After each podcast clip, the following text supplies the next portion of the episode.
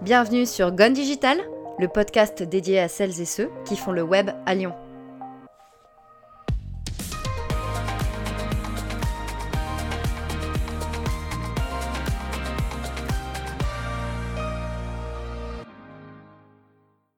Bonjour à tous et à toutes. Ma nouvelle invitée dans ce podcast possède un parcours impeccable et cohérent, un esprit créatif et exigeant et une curiosité débordante. Passionnée de langues étrangères, Lorelai Fritsch est rédactrice, traductrice et relectrice, spécialisée dans l'industrie, le numérique et les ressources humaines. Très bonne écoute Bonjour Lorelai. Bonjour Alice. Comment ça va? Ça va bien, chaudement. Chaudement, et oui, c'est la canicule. merci de te déplacer pour une journée de canicule. Ben, merci de ton invitation. Et de venir dans ce podcast. Euh, ma première question, toujours, c'est est-ce que tu viens de Lyon? Euh, non, je suis née à Annecy. Voilà, donc après j'ai pas mal bougé en France, à l'étranger. Mais j'ai fait une partie de mes études à Lyon. Donc, donc voilà, c'est une ville que je connais bien. Mhm. Et en toute subjectivité, c'est ma ville française préférée. C'est la euh, meilleure ville du monde. Voilà, donc je, je suis un petit peu lyonnaise quand même. D'accord, c'est ta ville d'adoption, on va dire. Voilà, exactement, c'est ça. Super.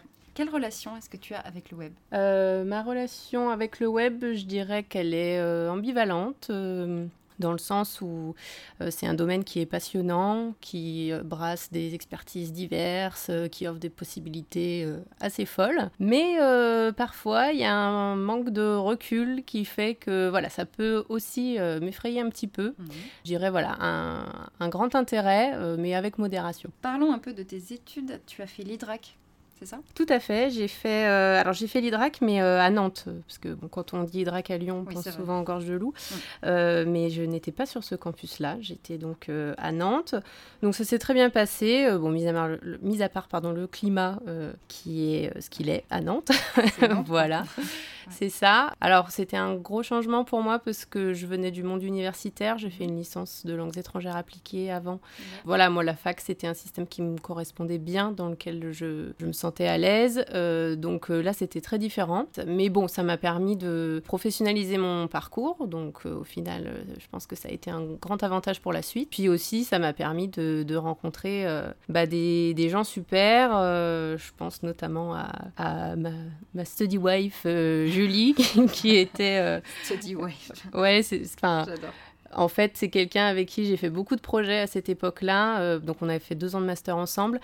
Et c'est vraiment quelqu'un avec qui on se challengeait beaucoup sur nos propositions, avec qui on a.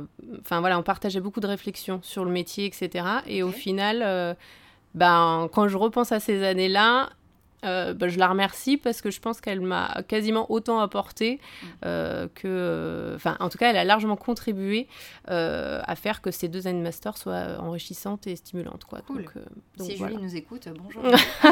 Bah, j'espère. ok. Tu commences ta carrière comme chargée de communication chez Airbus? Euh, alors j'ai rejoint euh, Airbus pour m'occuper en fait de la communication du programme A350 XWB qui était à l'époque tout nouveau puisque le premier avion n'avait pas encore volé.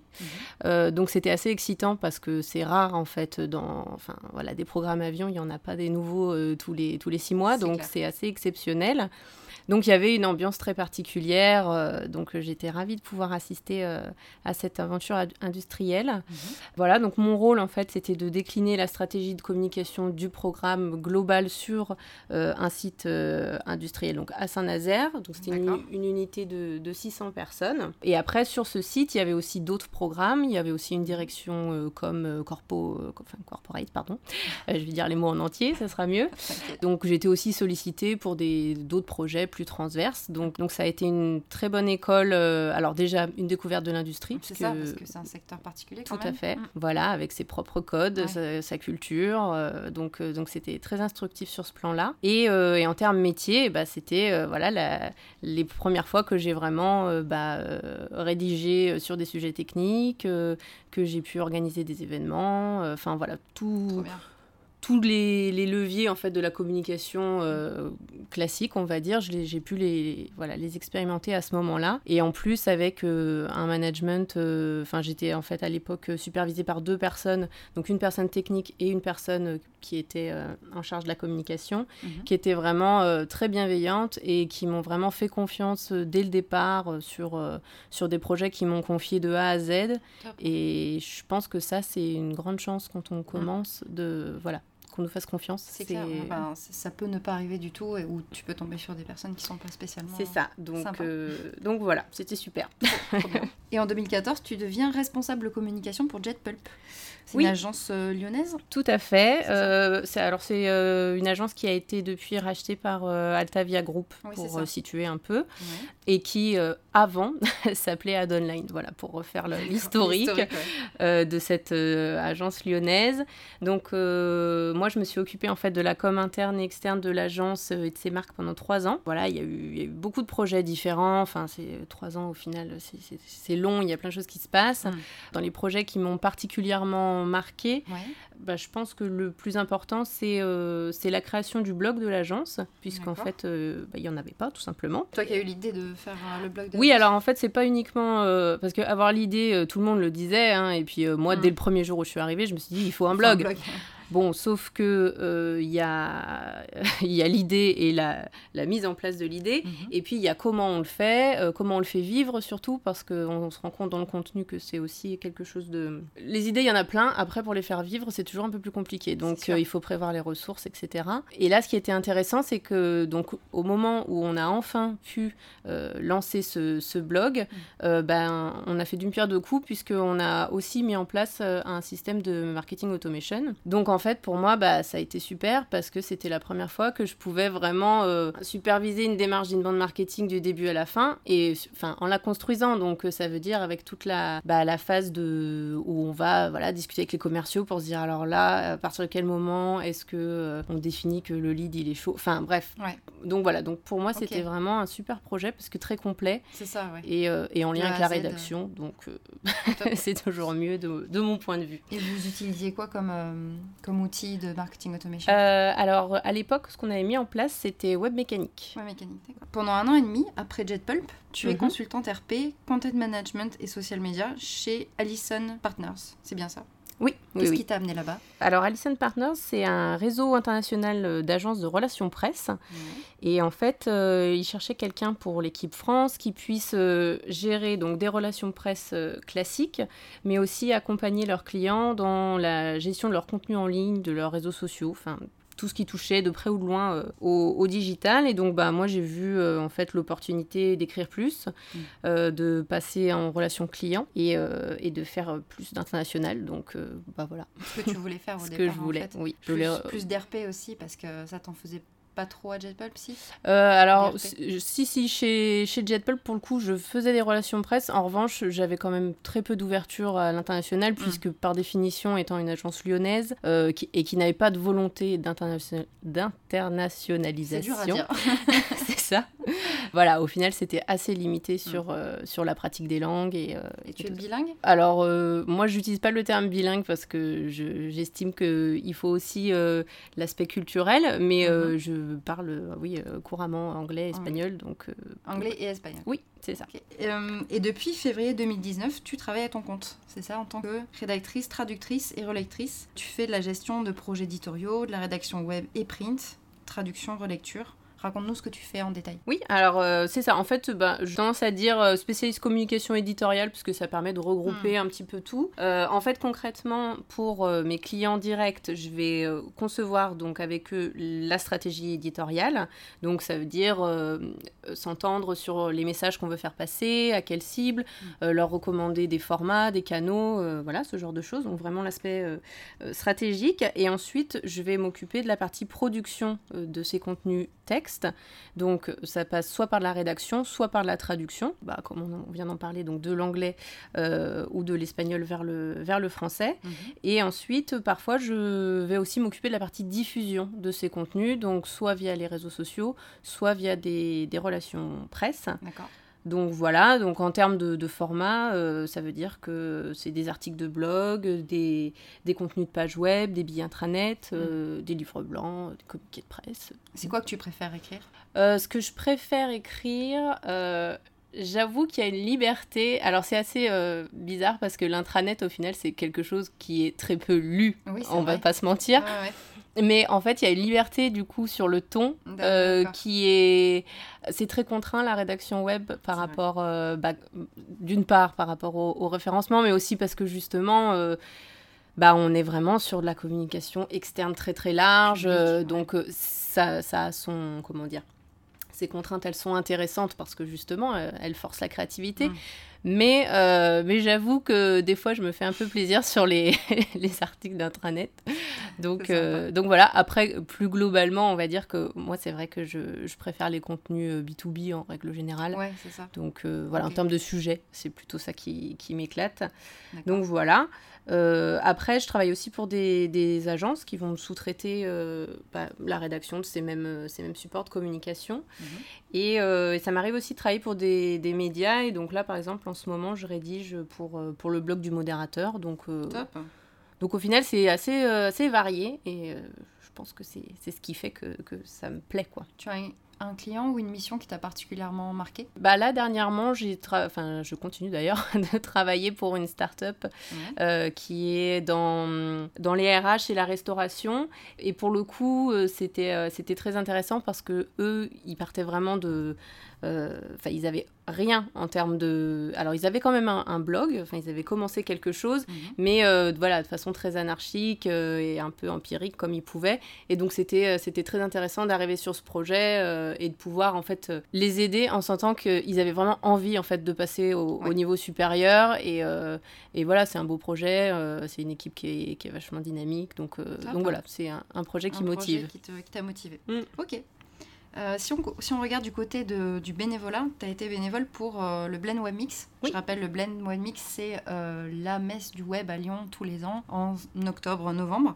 Tu as été membre du comité éditorial Business Web Marketing de l'édition 2018 et membre de l'équipe organisatrice de l'édition 2017. Tout à fait. engagé dans le... Oui, oui, deux années de suite et pour deux, comment dire, deux missions assez différentes, puisque euh, la première, donc la, première année, en 2017, c'était vraiment euh, l'aspect organisation d'événements. Euh, donc voilà, avec une équipe assez, assez importante au niveau du nombre de personnes. Donc, donc voilà, c'était super intéressant et puis c'était des belles rencontres. et la deuxième année, pour le coup, là, c'était plus, comment dire, en amont de l'événement. Et euh, c'était tout aussi intéressant, mais, euh, mais très différent. Ouais, j'imagine. Donc, euh, donc non, c'était, c'était une belle expérience. Et je remercie d'ailleurs Damien Chenal et Maxime Alain qui sont très exigeants sur, euh, sur les, les, restaurants, puisque j'ai jamais aussi bien mangé que pendant la période où on, travaillait sur ce comité. Donc, euh, donc voilà. Donc euh, membre du comité, ça veut dire que tu sélectionnais en fait les, ça veut speakers Oui, alors après c'est un travail collégial et c'est pas voilà, on se répartit pas. Oui, en fait, et ça va au-delà de sélectionner les personnes, c'est aussi en amont déterminer les sujets hmm. en fait qui sont importants. En fait, se dire qu'aujourd'hui euh, Blend Web Mix, c'est quand même euh, euh, l'événement qui, qui, parle de web sur Lyon. Et qui a une prétention quand même au-delà d'ailleurs. Donc il y a des sujets, enfin voilà, on peut pas passer à côté. Comment on fait pour en faire parler? Sous quel angle? Donc en fait, ça rejoint ce que moi je fais aussi au quotidien. Voilà, donc c'était d'abord voilà, sélectionner les sujets dont il fallait absolument parler, mhm. comment on voulait en parler, et ensuite trouver bah, les personnes qui pouvaient incarner ça euh, au mieux, les convaincre de, de venir. De sur scène et de... Tout à fait. Alors il y en a qui sont plus ou moins volontaires, mais, mhm. euh, mais après c'est ça qui est, qui, qui, est sympa aussi. J'avais fait... Euh, moi, j'étais en contact par exemple avec euh, Aude de la chaîne euh, What the Fake, donc qui est une youtubeuse euh, journaliste. Je l'ai interrogée aussi dans un épisode de Gone Digital. C'est vrai, ah, j'ai loupé, mais donc bah, du coup, tu, tu la connais, qui, est, qui, est, très sympa et qui était venue nous parler justement de, de la thématique des, des, fake news, tout mm. ça. Très intéressant. Et, et, bon, comme moi, c'est un sujet par ailleurs qui m'intéresse beaucoup. C'est vrai que bah, voilà, c'est une bonne opportunité de, de rencontrer des gens voilà, par rapport aux, aux intérêts qu'on peut avoir. Et, ça. Et de les partager avec tous les gens qui viennent à Blend Web Mix. Quelle est la plus grande épreuve que tu as dû affronter dans ta vie pro et comment tu l'as surmontée? La plus grande épreuve, alors bizarrement, ce qui me vient, c'est pas un, c'est pas quelque chose de ponctuel, euh, un obstacle, un rebondissement comme, euh, comme dans, dans les contes ou ce genre de choses. Voilà, c'est pas une péripétie, tout à fait, c'est le mot que je cherchais. Euh, c'est quelque chose, pardon, de plus diffus qui aurait à voir avec le fait que quand je suis rentrée sur le marché du travail, je crois que, alors j'avais une partie des codes, hein, voilà, parce que je savais faire un CV, enfin voilà, c'est pas vraiment à ce niveau-là, mais je pense qu'il me manquait quand même une partie des codes et l'apprentissage du monde de l'entreprise et comment s'imposer dans ce contexte-là, c'était pas quelque chose de, euh, de facile pour moi, pour plein de raisons. Alors c'est vrai que bon, la, solution un peu euh, facile, ce serait de dire parce que j'étais jeune, que j'étais une femme, etc. Mm. Je suis pas sûre que ce soit parce que je sais qu'il y a des femmes jeunes euh, qui, qui, arrivent très bien à s'imposer tout de suite, etc. Moi, en tout cas, ça a pas. Enfin voilà, il a fallu que je, je trouve comment le faire à ma façon. Et, euh, et voilà, donc je dirais que c'est plus, plus ça qu'un événement particulier. événement particulier. Mm. Est-ce qu'en étant freelance, maintenant, tu mm. arrives mieux à, à surmonter ça Alors, je dirais pas que je l'ai surmonté, parce que c'est quelque chose que je garde toujours en tête. Euh, je sais que c'est quelque chose sur lequel euh, voilà, je dois être vigilante. Euh, de, de, poser des limites, de voilà. Mais, mais c'est quelque chose que j'arrive à faire de façon, de façon pardon, beaucoup plus apaisée et sereine. Et effectivement, le, quelque part, l'aboutissement de ce travail-là, c'est le fait de m'être mise euh, à mon compte et de pouvoir assumer euh, toutes les, entre guillemets, toutes les fonctions de ma petite entreprise. et, euh, et, donc, voilà, je pense que c'est un travail qui n'est jamais fini, mmh. mais, mais que j'ai bien progressé. Super Et euh, quelle est ta plus grande fierté pro maintenant? Bah, Je vais me répéter, alors c'est de m'être lancée à mon compte. ouais, bah, c'est super. Hein. À partir du moment où on arrive à, aligner sa vie professionnelle avec, euh, avec ses bah, sa vision de la vie, ses valeurs, ses choix, c'est quand même déjà super bien, quoi. Donc, euh, donc ouais, je dirais que c'est ça. Et t'as pas eu trop peur de te lancer? En fait, euh, je pense que j'ai eu peur, mais euh, parce que je l'ai nourri pendant un moment ce projet, donc j'ai eu le temps en fait de, de trouver des, des, solutions sur chaque, enfin voilà, de, de, tout décomposer en mmh, petits problèmes. et pour faire en sorte qu'au final, bah, c'était des choses pas insurmontables. Et, euh, et, voilà, faire en sorte de pouvoir le, sauter le pas euh, de, de, façon euh, ouais, sereine, encore une fois. Quelle est la partie qui te plaît le plus dans ton métier? Alors là encore, je me sens un peu, je me sens ultra privilégiée parce que bah, de par ce statut d'indépendante, c'est vrai que bah, j'ai le choix, j'ai la liberté, j'ai la diversité des tâches, donc c'est plein de choses qui, voilà, qui sont super, euh, super agréables. Euh, mais après, d'un point de vue plus métier, euh, ce qui me plaît le plus, c'est c'est vraiment quand je vais découvrir un nouveau secteur.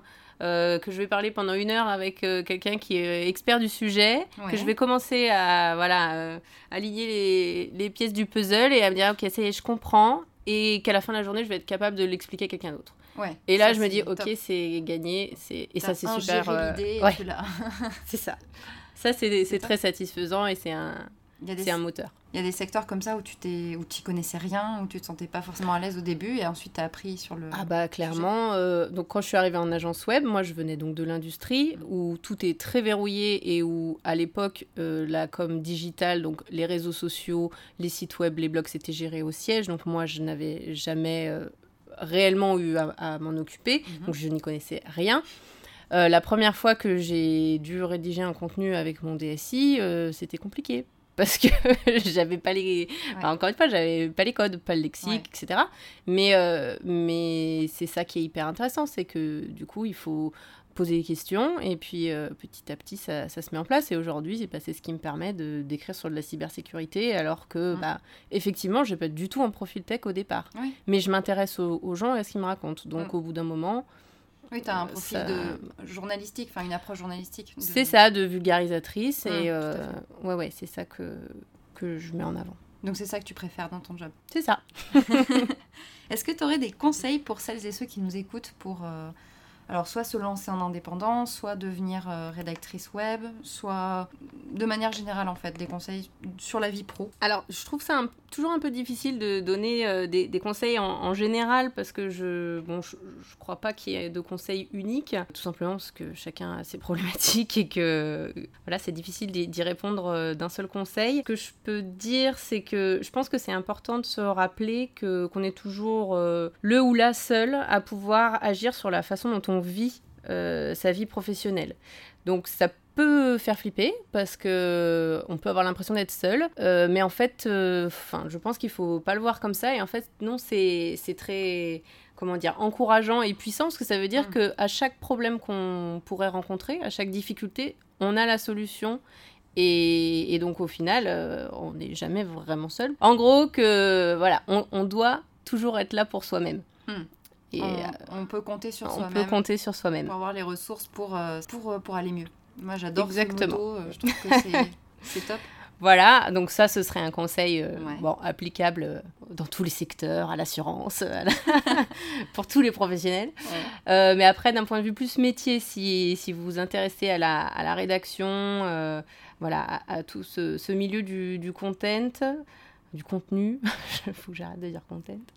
Ouais, ouais, je, non, je sais. Mais en fait, c'est marrant parce qu'il y a quand même des, des gens qui comprennent pas euh, en face. Il y a des gens qui c'est pas clair. en fait, entre nous, on se comprend. Il y a tellement d'anglicisme dans notre métier que. C'est ça. Donc c'est pour ça, comme je veux rester comprise par euh, un public plus large, euh, je vais dire contenu. Donc, si vous vous intéressez au contenu, je pense que c'est important de rester curieux. Même si vous rédigez euh, sur le, le même sujet euh, depuis 15 ans, il y a toujours des, des façons de, de, de, de l'anglais différemment. Enfin, voilà. Donc, restez curieux. Et puis, ne jamais perdre de vue la personne pour qui vous écrivez. Parce que je pense que c'est vraiment ça la clé d'un. public.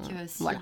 C'est ça. Parce que c'est comme ça qu'on se perd hum. et qu'on fait un hors-sujet. Bah, c'est ça. Et c'est comme ça qu'on fait quelque chose qui fonctionne vraiment. En fait, souvent, on a des contraintes de l'entreprise qui nous disent, euh, qui nous dit, euh, bah, tu dois écrire pour euh, ça, je, tu dois faire ça. Et en fait, oui, il mm. faut, garder en tête que c'est des humains qui lisent en général, tout à pas fait. que des robots de Google. Oui, alors il y a ça, il faut arbitrer aussi entre les contraintes du... Tout à fait, ça c'est vrai que c'est une vraie problématique. Et il faut aussi oser, voilà, enfin, quand on est le spécialiste rédaction, oser dire à son client, vous m'avez demandé d'écrire pour tel public, je pense que là, on fait fausse route. Ou je pense mm. que là. Enfin. Parce que au final, euh, si vous, vous le faites pas, euh, bah, personne le fera. quoi. C'est ça. C'est vous qui, êtes garant qu'on parle à la cible. Donc il faut avoir confiance. C'est ça ton conseil Ben, je sais que c'est pas facile. Mais, euh, mais, oui, bien sûr. voilà, après, il faut, il faut être capable d'entendre le retour et il y a mm. des choses à prendre, bien sûr. Il faut écouter, c'est très important. C'est comme ça que que justement on va pouvoir adapter ce qu'on fait. Quelles sont tes passions en dehors du web? Alors mes passions en dehors du web, euh, bon je suis obligée de dire la, la danse en premier, j'en ai fait très longtemps à haut niveau, donc, euh, donc ça reste quand même, même si aujourd'hui je pratique plus... Euh, Moderne, classique? alors, j'ai fait, j'ai fait du, ben, du classique, du contemporain, du moderne jazz. Enfin, j'ai un peu touché à tout. Génial.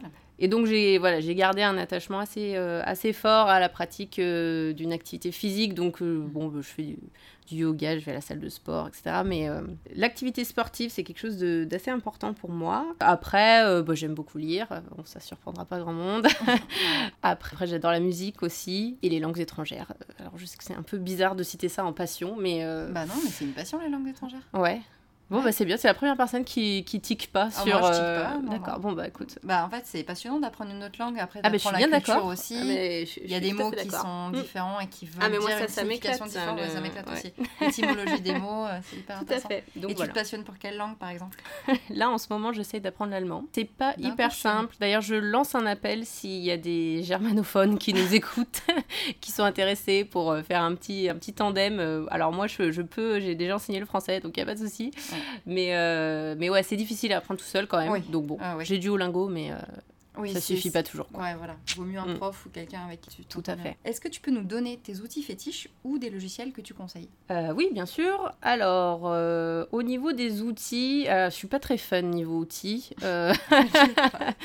Alors, je pense que si je regarde le temps passé, en fait, euh, Excel, c'est vraiment mon, Ah ouais? mon outil number one. Mais j'adore euh, tout ce qui est. pas euh, ah non, c'est pas. Ouais, mais je mets des couleurs. Enfin, j'ai pas un Excel triste. Ça me fait rire parce que le nombre de personnes qui m'ont dit Non, mais Excel, je mets des couleurs ou je change la police. Je suis là, oui, mais toujours Ça reste. Excel. Bon, Ça reste Excel. mais ça reste quand même euh, le, pour moi en tout cas, par rapport à ce que j'ai à faire, l'outil qui est le plus, le, le meilleur compromis, si tu veux, Mmh, bien entre euh, centraliser l'information, pouvoir la retrier en fonction euh, de, voilà, de nouvelles données rapidement. Euh, donc, euh, bon, bah, je fais tous mes calendriers éditoriaux là-dessus, enfin, bon, tous mes plannings, euh, voilà, toutes les tâches de, de- de planification et gestion de projet. J'avoue, je fais, je fais beaucoup d'Excel. Ah, bah. Donc voilà, après, bah, toujours en gestion de projet, c'est vrai que j'aime bien Trello. Je trouve ça voilà, très intuitif. Bon, je pense qu'il y a beaucoup de gens qui écoutent, qui connaissent, mais euh, voilà, c'est un outil que j'utilise aussi beaucoup. Clockify, parce que, parce que je, je, suis mes temps, donc du C'est coup... pour de la gestion de temps. Ouais, voilà, savoir un peu combien de temps je passe sur euh, tel ou tel truc. euh. Parce que voilà, on peut se laisser un peu, un peu déborder parfois. Donc euh, c'est bien d'avoir quelque chose pour objectiver un peu tout Mm. Ouais. ça. Et, parce que sinon, enfin voilà, je sais que surtout sur la rédaction, des fois, je, je, moi, moi seule, je ne saurais pas dire combien de temps j'ai passé. Mm. Donc je préfère qu'il y ait quelqu'un qui, qui suive ça pour moi. Donc, donc j'utilise bien ça. Euh, et après, euh, après j'utilise beaucoup Pocket pour euh, bah, voilà, quand je fais de la veille et que j'ai pas le temps de lire tout de suite, euh, pour faire, c'est un espèce de système de marque-page. Mhm. Et, euh, et alors, c'est pas vraiment un outil, mais alors, euh, Podcast Addict, il tourne. Podcast addict. Allez, 5 heures par jour, je pense. Ah ouais. ouais, non, Tu je- bosses euh, en écoutant des podcasts? Euh, alors, ça dépend ce que je fais, parce qu'il y a des D'accord, tâches où oui. j'arrive pas à. Parce que lire en même temps, enfin écrire en ouais. même temps que d'écouter, c'est compliqué. Hein. Euh, ouais, en général, alors euh, alors moi je peux par exemple écrire avec de la musique, mais il faut que ce soit une langue que je comprends pas, sinon euh, ça me ça brouille les pistes. Mais en fait, je marche beaucoup dans la journée, euh, enfin tu vois transport tout ça, et, et c'est vrai que alors c'est un peu ce qui me gêne un peu, c'est que c'est un peu le côté associable. J'ai tout le temps mon casque du coup, donc je suis en train de réfléchir à me dire bon, je vais peut-être essayer de réduire un peu quand même, être un peu plus disponible. Euh, dans la rue, mais, euh, mais quoi comme euh, podcast? Euh, j'écoute des choses très variées. Alors j'écoute, j'écoute des podcasts, comment dire, mainstream, euh, des interviews type euh, La Poudre. euh, Nouvelles Écoles beaucoup, Ouais. ce genre de choses. Après, en fait, pour moi, c'est aussi une façon de maintenir mon, mon niveau en langue. Donc j'écoute beaucoup de choses. euh, En alors en, en anglais énormément, en espagnol euh, un peu, mais j'avoue que j'ai du mal à trouver des choses très intéressantes. Alors je sais pas si c'est parce que le marché est moins développé, euh, Peut-être. ouais. mais voilà, donc si d'ailleurs tes auditeurs ont des suggestions, ça m'intéresse. Et notamment en anglais, j'écoute pas mal de choses justement sur le contenu. Donc je, fais, je m'en sers aussi pour faire un peu de veille. Voilà, Ça sur, fait double, Ouais, bah j'essaye de. double utilité. ça me donne une, une excuse quoi. D'accord. Quelles sont tes adresses coup de cœur à Lyon? Ça peut être n'importe quoi. Alors mes adresses euh, coup de cœur. Alors j'ai une adresse clin d'œil d'abord. Ouais. Euh, ce sera le, le Flanagan's. Ouais. puisque euh, c'est un bar euh, donc vers Opéra où j'ai passé beaucoup trop de temps quand je travaillais chez Jet Pulp puisque voilà c'était le lieu de de, de, De tous les afterwork voilà ouais. c'est ça donc. Flanagan's. donc Flanagan's ah bah un super resto euh, rue de l'Arbre Sec qui s'appelle Victoire et Thomas je sais pas Victoire si et Thomas, je connais t'as pas, du tout. et bah écoute franchement si t'as l'occasion c'est bon déjà c'est très joli Ouais. mais euh, c'est très bon et euh, ils sont très sympas Top. donc euh, moi, je trouve que c'est trois bons arguments pour y aller. voilà. Et après, alors en ce moment, en moins cher et plus rapide, voilà, il y a la cafétéria Oslo, rue de la Ouais. Pardieu, qui, euh, qui est très bien. c'est très bon. Et surtout les desserts. Alors que je suis pas sucrée, mais franchement, les C'est quoi desserts. les desserts qui sont bons Ah bah, l'autre jour, j'ai pris un espèce de. Enfin, sablé avec des fraises et une petite crème là, mais oh c'était euh, Une tuerie. Vraiment, Trop bien. vraiment très bon. Ok. Oslo. Donc Flanagan's, Victoire et Thomas et Oslo. Allez, voilà. Allez, on fait ça. et pour finir ce podcast, j'aimerais que tu nous parles de quelque chose qui t'a inspiré, ému, réjoui ces derniers temps. Alors, ça remonte un petit peu, mais euh, j'ai lu le livre euh, Une autre fin du monde est possible de Pablo Servigne sur les conseils de Geoffrey Dorn, euh, qu'il avait donné d'ailleurs à Blend Web Mix. Donc pour ceux qui ne connaîtraient pas, en fait, c'est... Alors c'est pas vraiment un livre sur la collapsologie, mais enfin ça a un lien avec la théorie de l'effondrement et, mm. et, ce que ça peut occasionner comme changement pour l'humanité et tout ça. Alors ça, ça paraîtrait pas très réjouissant comme, comme lecture, mais en fait c'est hyper... Enfin moi ça m'a fait beaucoup de bien de lire ce livre. Euh, au final, je l'ai trouvé. Euh, enfin, je sais pas si inspirant c'est le mot, mais euh, enfin, en tout cas, ça m'a fait du bien comme lecture. Ça t'a appris des choses et. C'est ça. Et en fait, c'est un livre que j'ai que j'ai fait tourner dans mon entourage, qui a occasionné des débats, etc. Donc. Donc voilà, donc je le cite comme, comme inspiration. aller sur le livre Une autre fin du monde est possible. Voilà, c'est ça. ça. Super. Bah, merci beaucoup, Lorelai. Et bah, je t'en prie, merci à toi. À très bientôt. Merci. Le podcast est à présent terminé, merci beaucoup de l'avoir suivi. Je vous invite à retrouver Gone Digital sur SoundCloud, sur iTunes, sur Spotify, mais aussi sur la page Facebook, sur la chaîne YouTube et sur Instagram. Voilà, le lion est présent un petit peu partout. Euh, je vous invite aussi à vous abonner à la newsletter mensuelle de Gone Digital avec tous les bons plans des invités, leurs bonnes adresses et les outils. Voilà, je vous dis à très vite. Merci.